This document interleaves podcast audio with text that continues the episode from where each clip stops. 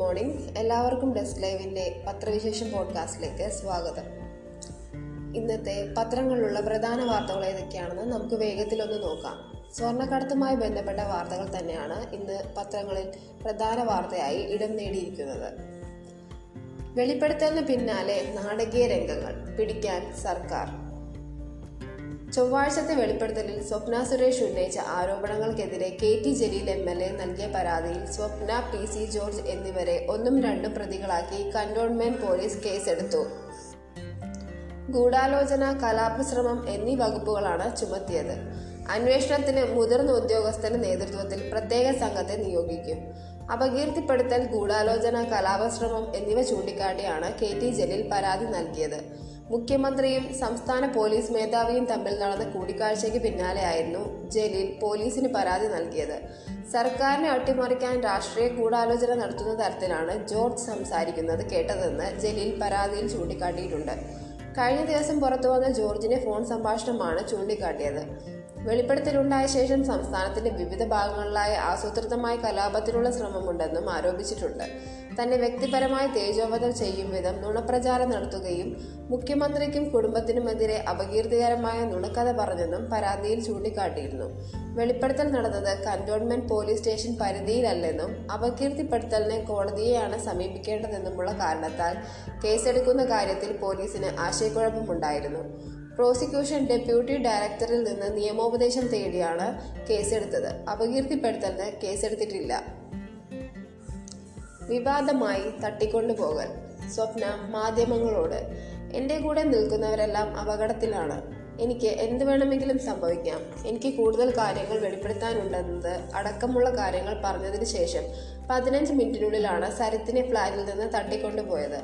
എവിടേക്കാണ് കൊണ്ടുപോയതെന്ന് അറിയില്ല. സത്യം തുറന്നു പറഞ്ഞതിന്റെ പേരിലാണ് ഇത് സംഭവിച്ചത്. ഇതിനു പിന്നിൽ ഗൂഢാലോചന നടന്നിട്ടുണ്ട്.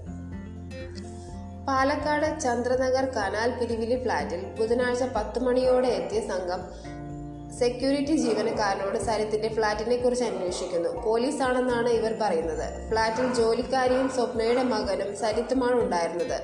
സരിത്തുമായി ഇവർ കാറിൽ പോകുന്നു. പിന്നാലെ അന്വേഷിച്ചെത്തിയ ലോക്കൽ പോലീസ് ഫ്ളാറ്റിലെ സി ക്യാമറയും മറ്റും പരിശോധിച്ച് മടങ്ങി. സരിത്തിന് ഫോൺ പോലും എടുക്കാൻ സമ്മതിച്ചില്ലെന്ന് സ്വപ്ന സുരേഷ് പിന്നീട് മാധ്യമങ്ങളോട് പറഞ്ഞു. കേന്ദ്ര ഏജൻസികളല്ല ഇതിനു പിന്നിലെന്ന് അവർ വ്യക്തമാക്കി.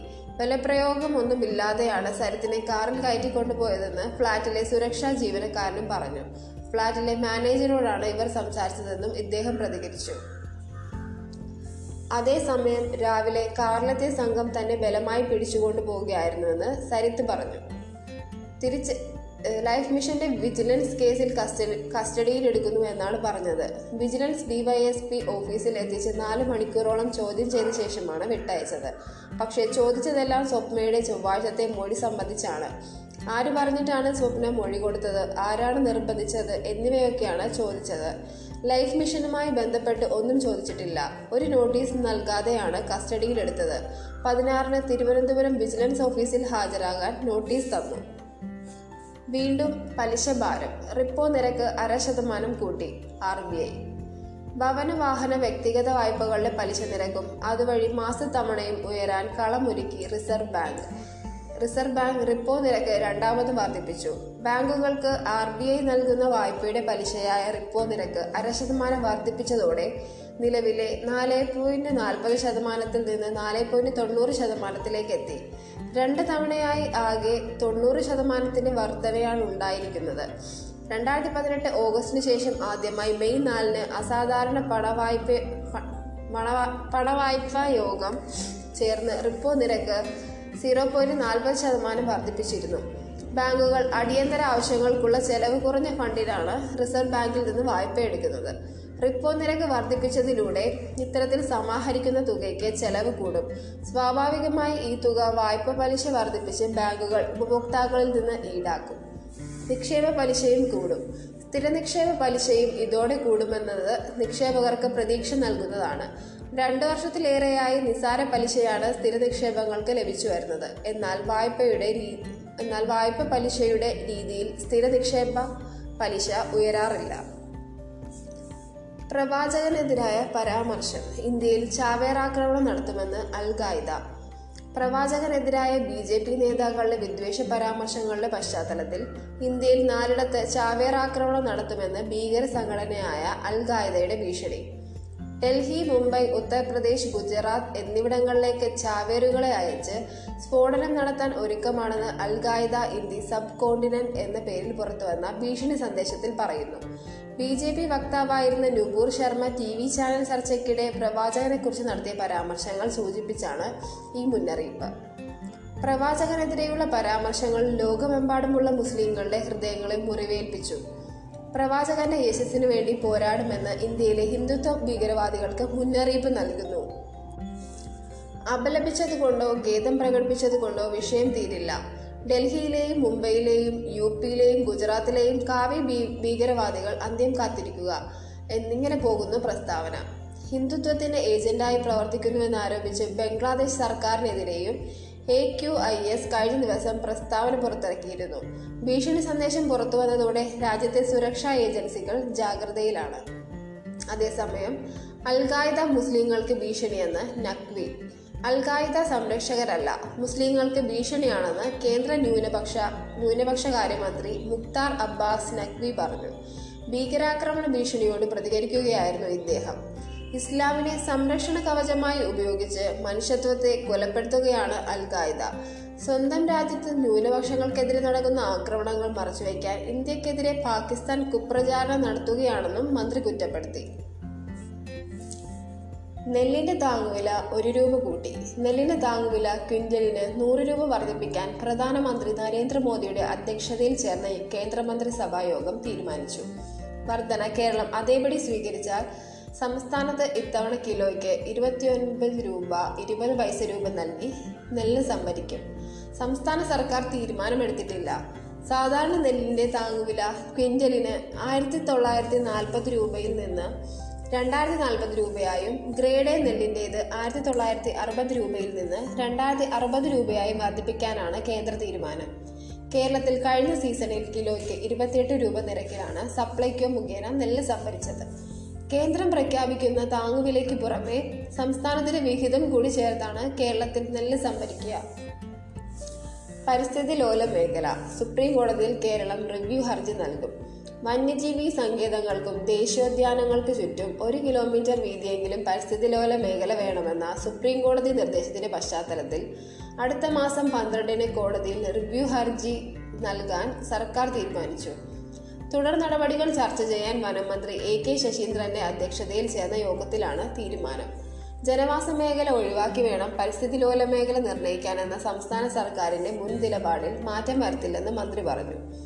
പരിസ്ഥിതി ലോല മേഖല നിർദ്ദേശിച്ച് ഇതിനകം കേന്ദ്രത്തിന് നൽകിയ അപേക്ഷകൾ നിലനിർത്തിക്കൊണ്ട് തന്നെ കോടതി ഉത്തരവിന്റെ ഖണ്ഡിക നാൽപ്പത്തിനാലിൽ നിർദ്ദേശിച്ച പ്രകാരം ജനവാസ മേഖല ഒഴിവാക്കിയുള്ള നിർദ്ദേശം വീണ്ടും കേന്ദ്ര കേന്ദ്ര വനപരിസ്ഥിതി മന്ത്രാലയത്തിനും സെൻട്രൽ എംപവേർഡ് കമ്മിറ്റിക്കും സമർപ്പിച്ച് സുപ്രീം കോടതിയിൽ നിന്ന് ഇളവ് നേടാമെന്നാണ് കരുതുന്നത്. നിലവിലുള്ള നിർമ്മാണങ്ങളെ സംബന്ധിച്ച വിശദാംശങ്ങൾ സമയബന്ധിതമായി സമർപ്പിക്കുമെന്നും മന്ത്രി പറഞ്ഞു. ട്രോളിംഗ് നിരോധനം. ഇന്ന് രാത്രി മുതൽ ജൂലൈ മുപ്പത്തിയൊന്ന് വരെ കേരള തീരപ്രദേശത്തെ കടലിൽ ജൂലൈ മുപ്പത്തിയൊന്ന് വരെ അൻപത്തിരണ്ട് ദിവസം ട്രോളിംഗ് നിരോധനം ഏർപ്പെടുത്താൻ മന്ത്രിസഭാ യോഗം തീരുമാനിച്ചു. ഇന്ന് അർദ്ധരാത്രി പന്ത്രണ്ടിന് നിരോധനം നിലവിൽ വരും. കേരള തീരത്തും മത്സ്യബന്ധനം നടത്തുന്ന എല്ലാ യന്ത്രവൽകൃത ബോട്ടുകളും നിരോധനം ആരംഭിക്കുന്നതിന് മുൻപ് തീരം വിട്ടു പോകണം പോകാൻ കഴിയാത്ത ബോട്ടുകൾ നിരോധനം തീരും വരെ അതത് ഹാർബറുകളിൽ നങ്കൂരം വിടണം. നിരോധന സമയത്ത് ഒരു വലിയ വള്ളത്തോടൊപ്പം ഒരു കാരിയർ വള്ളം മാത്രമേ കടലിൽ പോകാൻ അനുവദിക്കൂ. ആർ ഡി ഒ കോടതിയിലെ മോഷണം അടിച്ചു മാറ്റിയത് ഇതുവരെ നൂറ്റി നാൽപ്പത് പവൻ. സബ് ഡിവിഷണൽ മജിസ്ട്രേറ്റ് മജിസ്ട്രേറ്റ് കോടതിയിലെ ചെസ്റ്ററിൽ നിന്ന് മോഷണം പോയ തൊണ്ടി മുതലുകളുടെ അളവ് അനുദിനം വർദ്ധിക്കുന്നു. ഇതുവരെ നടന്ന പോലീസ് പരിശോധനയിൽ അൻപത് ലക്ഷത്തിലേറെ വിലമതിക്കുന്ന നൂറ്റി നാൽപ്പത് നൂറ്റി നാൽപ്പത് പവൻ സ്വർണാഭരണങ്ങൾ നഷ്ടമായതായി കണ്ടെത്തി. ആസൂ ആസൂത്രിതമായി ഏറെ നാൾ കൊണ്ടാണ് ഇത്രയും തൊണ്ടിമുതലുകൾ കടത്തിയതെന്നാണ് വിലയിരുത്തൽ. തൊണ്ടിമുതലുകൾ സൂക്ഷിച്ചിരിക്കുന്ന ഓരോ ബാഗും പുറത്തെടുത്ത് അപ്രൈസറിന്റെ സഹായത്തോടെ ആഭരണങ്ങളുടെ മാറ്റി പരിശോധന നടപടികളാണ് ഇപ്പോൾ നടക്കുന്നത്. ആത്മഹത്യ ചെയ്തവരുടെ കൈവശമുണ്ടായിരുന്ന വിലപിടിപ്പുള്ള ആഭരണങ്ങളും പണവും അടക്കമുള്ള മുതലുകൾ തൊണ്ടിമുതലായി രേഖപ്പെടുത്തി പോലീസ് കൈമാറിയതാണ് കൈമാറിയതായാണ് ചെസ്റ്റിൽ സൂക്ഷിച്ചിരുന്നത്. രണ്ടായിരത്തി ഏഴ് മുതലുള്ള നാൽപ്പതോളം കേസുകളിലെ തൊണ്ടിമുതലുകൾ ഇവിടെ ഉണ്ടായിരുന്നു. ഇതിൽ നഷ്ടപ്പെട്ട സ്വർണാഭരണങ്ങൾക്ക് പകരമായി ഇരുപത്തിയേഴ് പോയിന്റ് അഞ്ച് പവൻ മുക്കുപണ്ടം വെച്ചുള്ള തട്ടിപ്പ് നടന്നതായി കഴിഞ്ഞ ദിവസം കണ്ടെത്തിയിരുന്നു. ക്രിക്കറ്റ് ഇതിഹാസം മിതാലി രാജ് വിരമിച്ചു. വനിതാ ക്രിക്കറ്റിന് പുതിയ മുഖവും മേൽവിലാസവും നൽകിയ ഇന്ത്യൻ ഇതിഹാസ താരം മിതാലി രാജ് വിരമിച്ചു. ക്രിക്കറ്റിന്റെ എല്ലാ ഫോർമാറ്റിൽ നിന്നും വിരമിക്കുന്നതായി ബുധനാഴ്ച ട്വിറ്ററിലൂടെ അറിയിക്കുകയായിരുന്നു. ആയിരത്തി തൊള്ളായിരത്തി തൊണ്ണൂറ്റി ഒൻപതിൽ പതിനാറാം വയസ്സിൽ അയർലൻഡിനെതിരായ ഏകദിനത്തിലൂടെ അന്താരാഷ്ട്ര ക്രിക്കറ്റ് കളിച്ചു തുടങ്ങിയ മിതാലി ഇരുപത്തിമൂന്ന് വർഷം കളിക്കളത്തിൽ നിറഞ്ഞു നിന്നു. ഏകദിനത്തിലും ടെസ്റ്റിലും ഏറെക്കാലം ഇന്ത്യൻ ടീമിനെ നയിച്ചു. മൂന്ന് ഫോർമാറ്റിലുമായി പതിനായിരത്തി എണ്ണൂറ്റി അറുപത്തെട്ട് റൺസ് അടിച്ച് വനിതാ ക്രിക്കറ്റിൽ ഏറ്റവും കൂടുതൽ റൺസ് എന്ന റെക്കോർഡ് നേടി. വനിതാ ഏകദിനത്തിൽ കൂടുതൽ റൺസിനും ഏഴായിരത്തി എണ്ണൂറ്റി അഞ്ചിനും ഉടമയായി. മുഖ്യമന്ത്രിയുടെ രാജ്യം രാജി ആവശ്യപ്പെട്ട് സമരം യുവമോർച്ച മാർച്ചിൽ സംഘർഷം. സ്വർണക്കടത്ത് കേസിലെ പ്രതി സ്വപ്ന സുരേഷിന്റെ വെളിപ്പെടുത്തലിന്റെ അടിസ്ഥാനത്തിൽ മുഖ്യമന്ത്രി പിണറായി വിജയൻ രാജിവെക്കണമെന്നാവശ്യപ്പെട്ട് യുവമോർച്ച നടത്തിയ സെക്രട്ടേറിയറ്റ് മാർച്ചിൽ സംഘർഷം. പ്രവർത്തകർ സെക്രട്ടേറിയറ്റിലേക്ക് തള്ളിക്കയറാൻ ശ്രമിച്ചതോടെ പോലീസ് രണ്ട് പ്രാവശ്യം ജലപീരങ്കി പ്രയോഗിച്ചു. ഇതിനിടെ പ്രവർത്തകനായ മാണിനോട് മാണിനാട് സജിയുടെ കൈക്ക് പരിക്കേറ്റു. തുടർന്ന് പോലീസ് അകാരണമായി ജലപീരങ്കി പ്രയോഗിച്ചു എന്നാരോപിച്ച് റോഡ് ഉപരോധിച്ച പ്രവർത്തകരെ പോലീസ് അറസ്റ്റ് ചെയ്ത് നീക്കി. ജില്ലയിൽ കോവിഡ് രോഗികളുടെ എണ്ണം കൂടുന്നു. ജാഗ്രത. ആശങ്കയുയർത്തി ജില്ലയിൽ കോവിഡ് രോഗികളുടെ എണ്ണം കൂടുന്നു. രണ്ടാഴ്ചയിലായി നൂറിലധികം പേർക്കാണ് ദിവസവും കോവിഡ് സ്ഥിരീകരിക്കുന്നത്. സ്കൂൾ വിദ്യാർത്ഥികളും രോഗബാധിതരാകുന്നുണ്ട്. ആളുകൾക്കിടയിൽ കോവിഡ് ജാഗ്രത കുറഞ്ഞതും സാമൂഹിക അകലം പാലിക്ക പാലിക്കപ്പെടാത്തതുമാണ് രോഗവ്യാപനത്തിന് കാരണമെന്നാണ് ആരോഗ്യ വിദഗ്ധരുടെ വിലയിരുത്തൽ. ജൂലൈയിൽ കോവിഡ് നാലാം തരംഗമുണ്ടാകുമെന്ന മുന്നറിയിപ്പ് നിലനിൽക്കുമ്പോഴാണ് രോഗികളുടെ എണ്ണത്തിലുള്ള ഈ വർധനവ്. മാസങ്ങളായി നൂറിൽ താഴെയായിരുന്ന പ്രതിദിന രോഗികളുടെ എണ്ണം മെയ് ഇരുപത്തിനാല് മുതലാണ് നൂറിന് മുകളിലെത്തിയത്. ജൂൺ ഒന്നായപ്പോൾ രോഗികൾ ഇരുന്നൂറിന് മുകളിലെത്തി. ജൂൺ മൂന്നിന് ഇരുന്നൂറ്റി അൻപത്തി ഒന്ന് നാലിന് ഇരുന്നൂറ്റി ഇരുപത് ഇരുന്നൂറ്റി ഇരുപത് അഞ്ചിന് ഇരുന്നൂറ്റി നാൽപ്പത്തി ഒന്ന് ആറിന് ഇരുന്നൂറ്റി മുപ്പത് ഏഴിന് നാനൂറ്റി പതിനാറ് എന്നിങ്ങനെയാണ് ദിനം പ്രതിയുള്ള രോഗികളുടെ എണ്ണം. ഇക്കാലയളവിൽ പത്ത് പേർ കോവിഡ് ബാധിച്ച് മരിച്ചു. എറണാകുളത്തും തിരുവനന്തപുരത്തുമാണ് ഏറ്റവും അധികം രോഗികളുള്ളത്. രണ്ടായിരത്തി അമ്പത്തി ആറ് പേരാണ് രോഗം ബാധിച്ച് ചികിത്സയിൽ കഴിയുന്നത്. അതേസമയം ചൊവ്വാഴ്ച മാത്രം എലിപ്പനി ബാധിച്ചത് പതിനഞ്ച് പേർക്ക് ജില്ലയിലെ ആശുപത്രികളിൽ എല്ലാ ദിവസവും എലിപ്പനി ഡെങ്കിപ്പനി ലക്ഷണങ്ങളുമായി രോഗികളെത്തുന്നുണ്ട്. ഇരുപത്തിയാറ് പേർക്കാണ് ഒരാഴ്ചയ്ക്കുള്ളിൽ എലിപ്പനി സ്ഥിരീകരിച്ചത്. ചൊവ്വാഴ്ച മാത്രം പതിനഞ്ച് പേർ എലിപ്പനി ബാധിച്ച് ചികിത്സ തേടി. സർക്കാർ ആശുപ ആശുപത്രികളിലെത്തുന്ന രോഗികളുടെ മാത്രം കണക്കാണിത്. സ്വകാര്യ ആശുപത്രികളിലെ രോഗികളുടെ എണ്ണം കൂടി പരിഗണിക്കുമ്പോൾ രോഗി രോഗബാധിതരുടെ എണ്ണം കൂടും. ഡെങ്കിപ്പനി ബാധിതരുടെ എണ്ണത്തിലും കുറവില്ല. ജൂൺ ഒന്ന് മുതൽ ഏഴ് വരെയുള്ള ദിവസങ്ങളിൽ പതിനാറ് പേരാണ് ഡെങ്കിപ്പനി സ്ഥിരീകരിച്ച് ജില്ലയിലെ സർക്കാർ ആശുപത്രികളിൽ എത്തിയത് ഗൂഢാലോചന വാദമുയർത്തി കരുതലോടെ നേരിടാൻ സി പി എം സ്വർണക്കടത്ത് കേസിന് പിന്നാലെയുണ്ടായ ആരോപണങ്ങൾ പുതിയ രൂപത്തിൽ ആവർത്തിക്കുമ്പോൾ മുൻപ് നേരിട്ട അതേ രീതിയിൽ തന്നെ അതിനെ പ്രതിരോധിക്കാൻ സി പി എം തീരുമാനം. സ്വപ്നയുടെ രഹസ്യമൊഴിയും മൊഴിയിലെ വിവരങ്ങൾ പുറത്തു പറഞ്ഞതിലും ഗൂഢാലോചനയുണ്ടെന്നതാണ് സി പി എം വാദം. സംഘപരിവാർ അനുകൂല സ്ഥാപനത്തിലെ സ്വപ്നയുടെ ജോലി പി സി ജോർജുമായുള്ള കൂടിക്കാഴ്ച എന്നിവയാണ് ഗൂഢാലോചന വാദത്തിന് ബലം നൽകാൻ പാർട്ടി മുന്നോട്ട് വയ്ക്കുന്നത്. കേസിൽ കേന്ദ്ര അന്വേഷണ ഏജൻസികൾ മുഖ്യമന്ത്രിയെ ഉന്നമിട്ട് നീങ്ങുന്നുവെന്ന ആരോപണം നിയമസഭാ തിരഞ്ഞെടുപ്പിന് മുമ്പ് തന്നെ സി പി എം ഉയർത്തിയതാണ്. അതിനെ രാഷ്ട്രീയമായി നേരിടാൻ സി പി എമ്മും ബദൽ കേസ് ബദൽ കേസ് ഉയർത്തി നേരിടാൻ സർക്കാരും അന്ന് തയ്യാറെടുത്തു. ആ നീക്കം വിജയിക്കുകയും ചെയ്തു.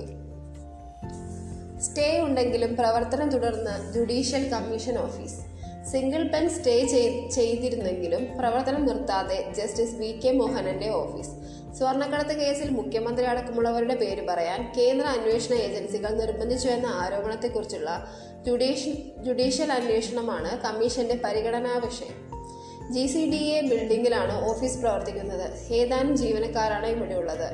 അന്വേഷണ കമ്മീഷനായി നിയോഗിച്ചിരുന്ന ഹൈക്കോടതി മുൻ judge justice V K Mohanan ഇടയ്ക്കിടെ ഓഫീസിലെത്തുന്നുമുണ്ട്. രണ്ടായിരത്തി ഇരുപത്തിയൊന്ന് June ഒന്നിനായിരുന്നു justice V K Mohanan judicial കമ്മീഷനായി ചുമതലയേറ്റത്. പ്രാഥമികമായ നടപടികളും സിറ്റിംഗും നടത്തിയിരുന്നു. ചിലർക്കൊക്കെ നോട്ടീസ് നൽകിയിരുന്നു. എന്നാൽ E D deputy director file ചെയ്ത ഹർജിയിൽ കമ്മീഷന്റെ അന്വേഷണം ഹൈക്കോടതി സിംഗിൾ ബെഞ്ച് രണ്ടായിരത്തി ഇരുപത്തിയൊന്ന് ഓഗസ്റ്റ് പതിനൊന്നിന് സ്റ്റേ ചെയ്തു. ഇതിനെതിരെ സർക്കാർ നൽകിയ അപ്പീൽ ഡിവിഷൻ ബെഞ്ചിന്റെ പരിഗണനയിലാണ്. ഇന്ന് പത്രങ്ങളിലൊക്കെ തന്നെയുള്ള പ്രധാന വാർത്തകൾ നമ്മൾ വായിച്ചിരിക്കുകയാണ്. എല്ലാവർക്കും നല്ലൊരു ദിവസം ആശംസിക്കുന്നു. നന്ദി.